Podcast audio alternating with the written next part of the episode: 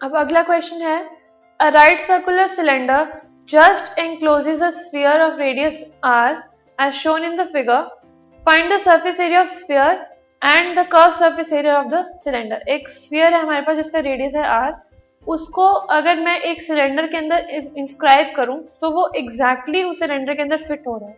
So you have to find the surface area of sphere और cylinder का curve surface area ये दो चीज़ें हमें निकालनी है. So let us see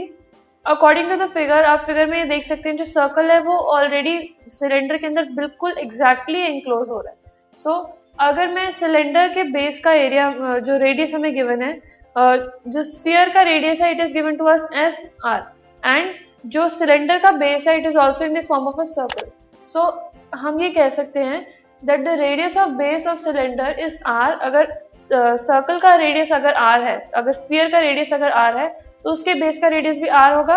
and its height is two R क्योंकि जो स्पीयर है, उसका रेडियस आर है and diameter is two R so diameter जितनी ही सिलेंडर की हाइट है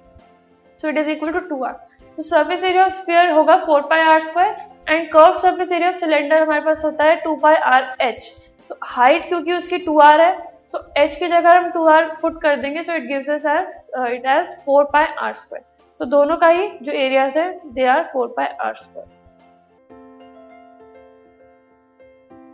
this podcast is brought you by Hub Hopper Shiksha Abhiyan अगर आपको ये पॉडकास्ट पसंद आया तो प्लीज़ लाइक शेयर और सब्सक्राइब करें और वीडियो क्लासेस के लिए शिक्षा अभियान के यूट्यूब चैनल पर जाएँ।